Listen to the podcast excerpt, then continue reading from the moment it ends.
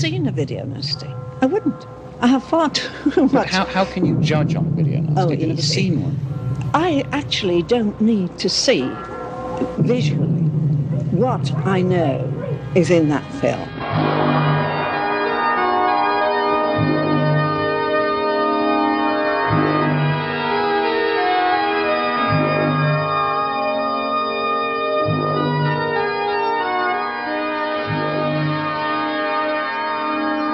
Hello there, and welcome to the Video Nasties podcast. My name's Christopher Brown. So, two of Lucio Fulci's Gates of Hell trilogy make it onto the Video Nasties list. The Beyond, which you've spoken about before, and this film, The House by the Cemetery. A surreal, dreamlike nightmare. The film, in truth, is probably more in common with Argento's Inferno than Fulci's own zombie flesh eaters. I love it, with its hazy, dreamlike qualities and vicious, almost operatic violence. The Beyond's the one that gets all the love, but The House by the Cemetery is a great little horror film, one that's been fairly poorly treated through the years. And yes, yes, it's got its problems, not least that bloody awful kid in it. But at least now the film has been reappraised and is presented in, with the respect that it deserves.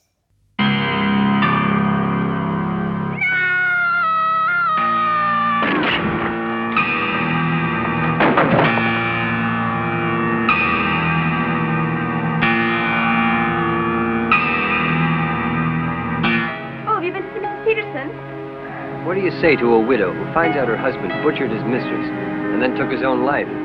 That's where Peterson hanged himself from that iron rail.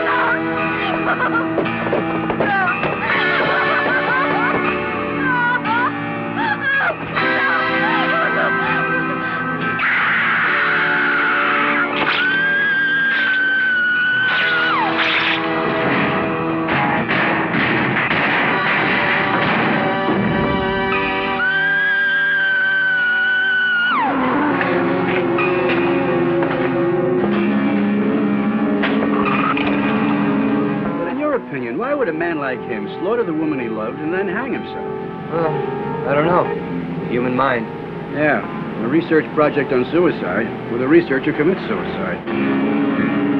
Don't go inside, whoever you are. Don't go inside. Someone's in here, Mommy! There's someone down there! Get the door open! Yeah. Where's the axe? Bob, keep away from the door. No,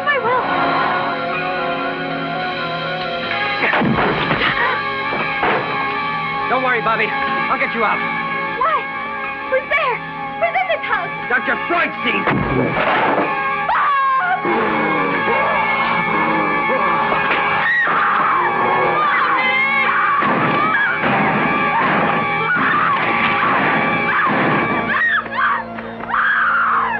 No, Bob. You should have listened to what I said.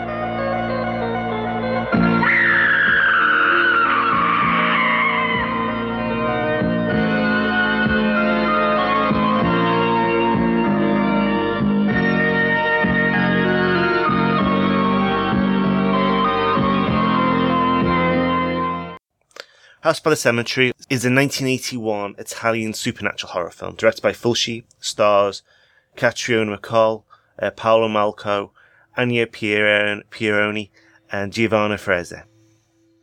It's the third installment of this kind of unofficial Gates of Hell trilogy, this uh, succession of films that Fulci made in the uh, in the early 80s that also include City of the Living Dead and Beyond. its plot revolves around murders taking place in a uh, New England home. A, a, home that has some pretty vicious secrets in its basement. There are nods to, uh, you know, haunted house stories through the years, and as well as that, though, uh, a very Italian uh, focus on close-ups of quite grisly violence and um, a very unusual and uh, quite uh, horrific monster. The film's based in uh, about a doctor called Dr. Norman Boyle, who takes over the research about a guy called Dr. Freudstein from a colleague, Dr. Peterson, who committed suicide after killing his mistress. So Boyle heads to Boston with his wife Lucy and their son Bob, and they live in kind of a, an isolated home in the woods that belongs to Peterson. Bob befriends like a kind of ghostly girl called May that only he can save, and she warns him to leave the house. We've got a mysterious babysitter. Creepy things start happening, including bats that seemingly attacking and, and not wanting to let go. When Bobby finally decides himself to go into the basement, his parents discover exactly the vicious secrets that are, are lurking down there. Stephen, where are you? Please answer me. Steve! In this house, what you don't know will hurt you.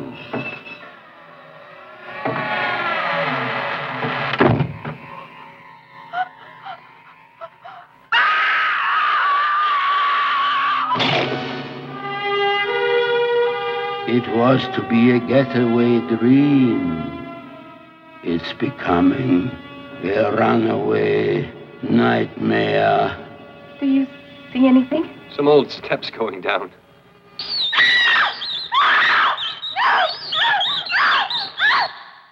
He has been awaiting the arrival of his new guests. One by one, they are disappearing. One by bloody one.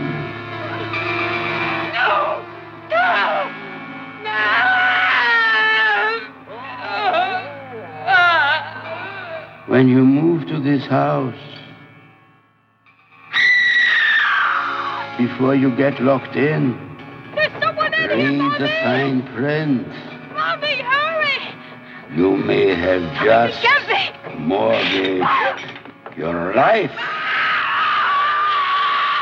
Due to the graphic nature of this film, no one under 18 will be admitted.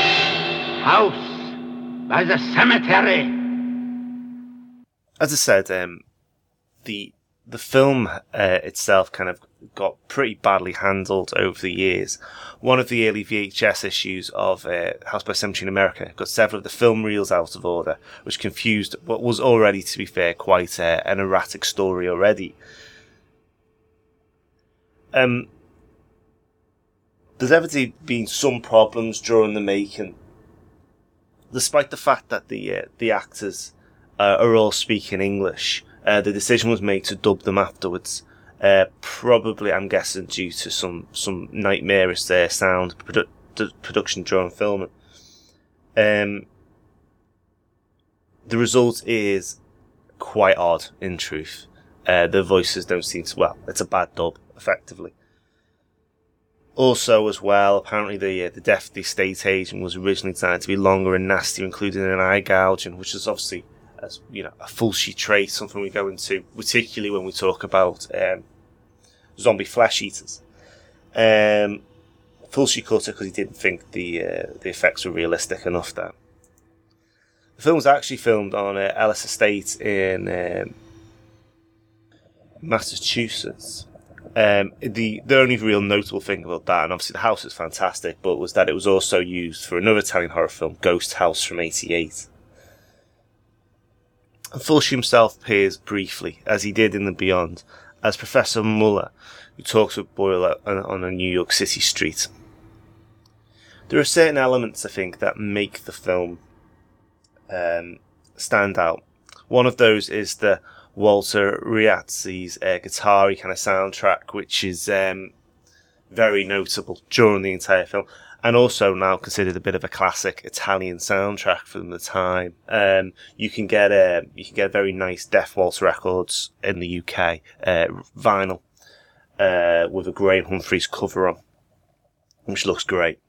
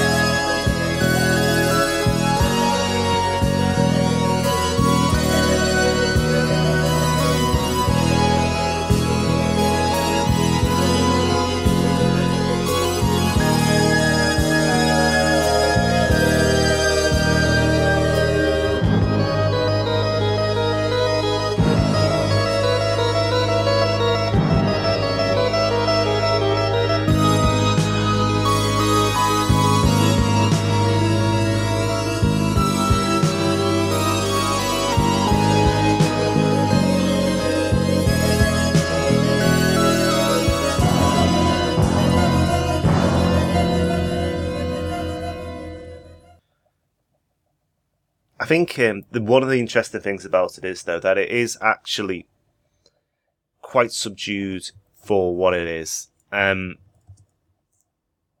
if um, at this point, um, Fulci was able to make, you know, was making very vicious films. I mean, you know, this is filmed uh, four years after Zombie Flesh Eaters. Um, the Beyond is more violent and uh, even City of the Living Dead really is as well. This is, is probably his most uh, relaxed of his films. He's definitely trying to do something a little bit different and, kind of hype up the supernatural elements.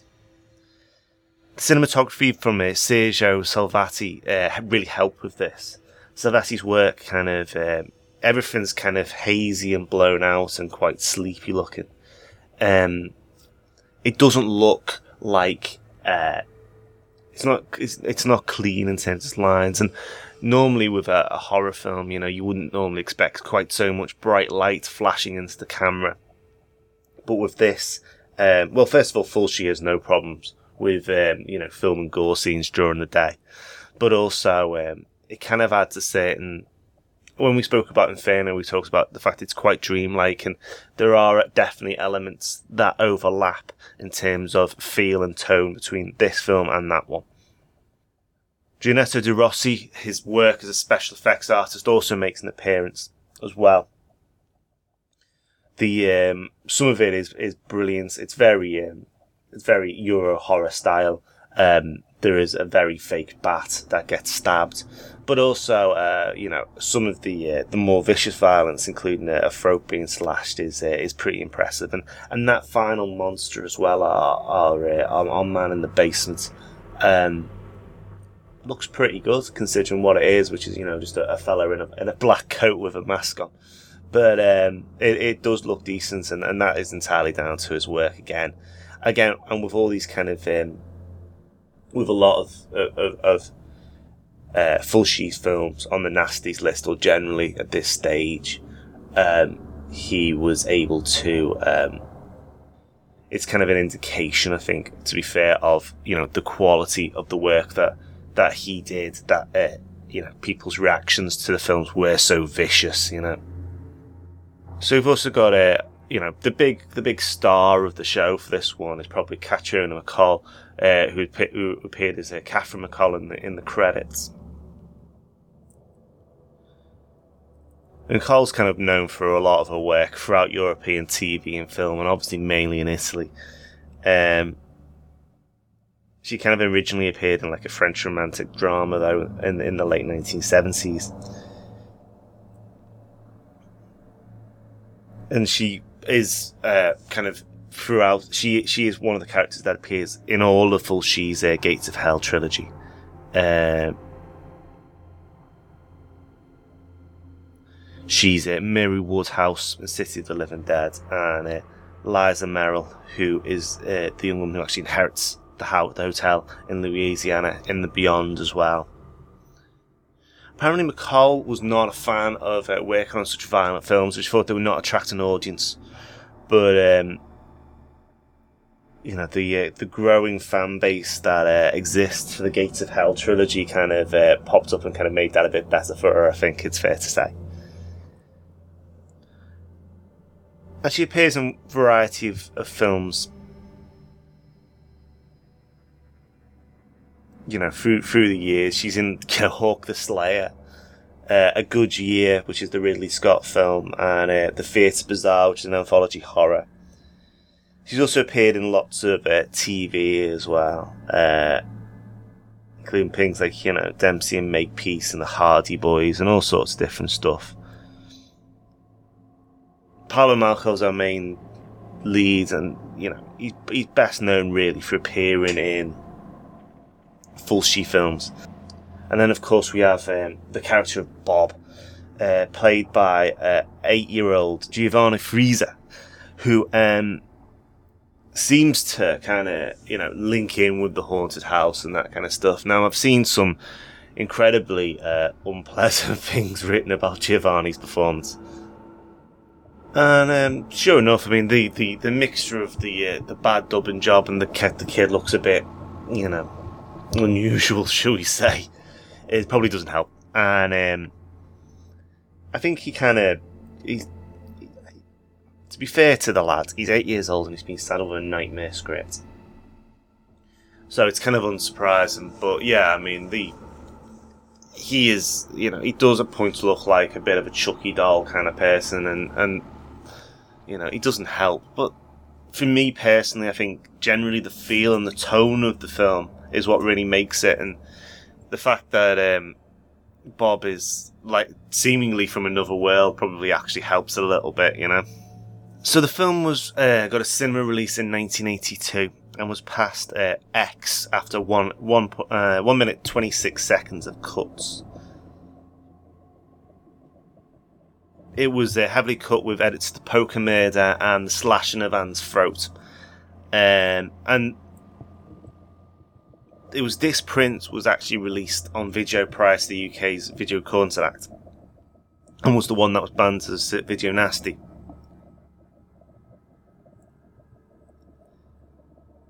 Um, but even then, it was kind of well, it was released in January 1983, but banned in, in, November 83 and remained on the list throughout the panic.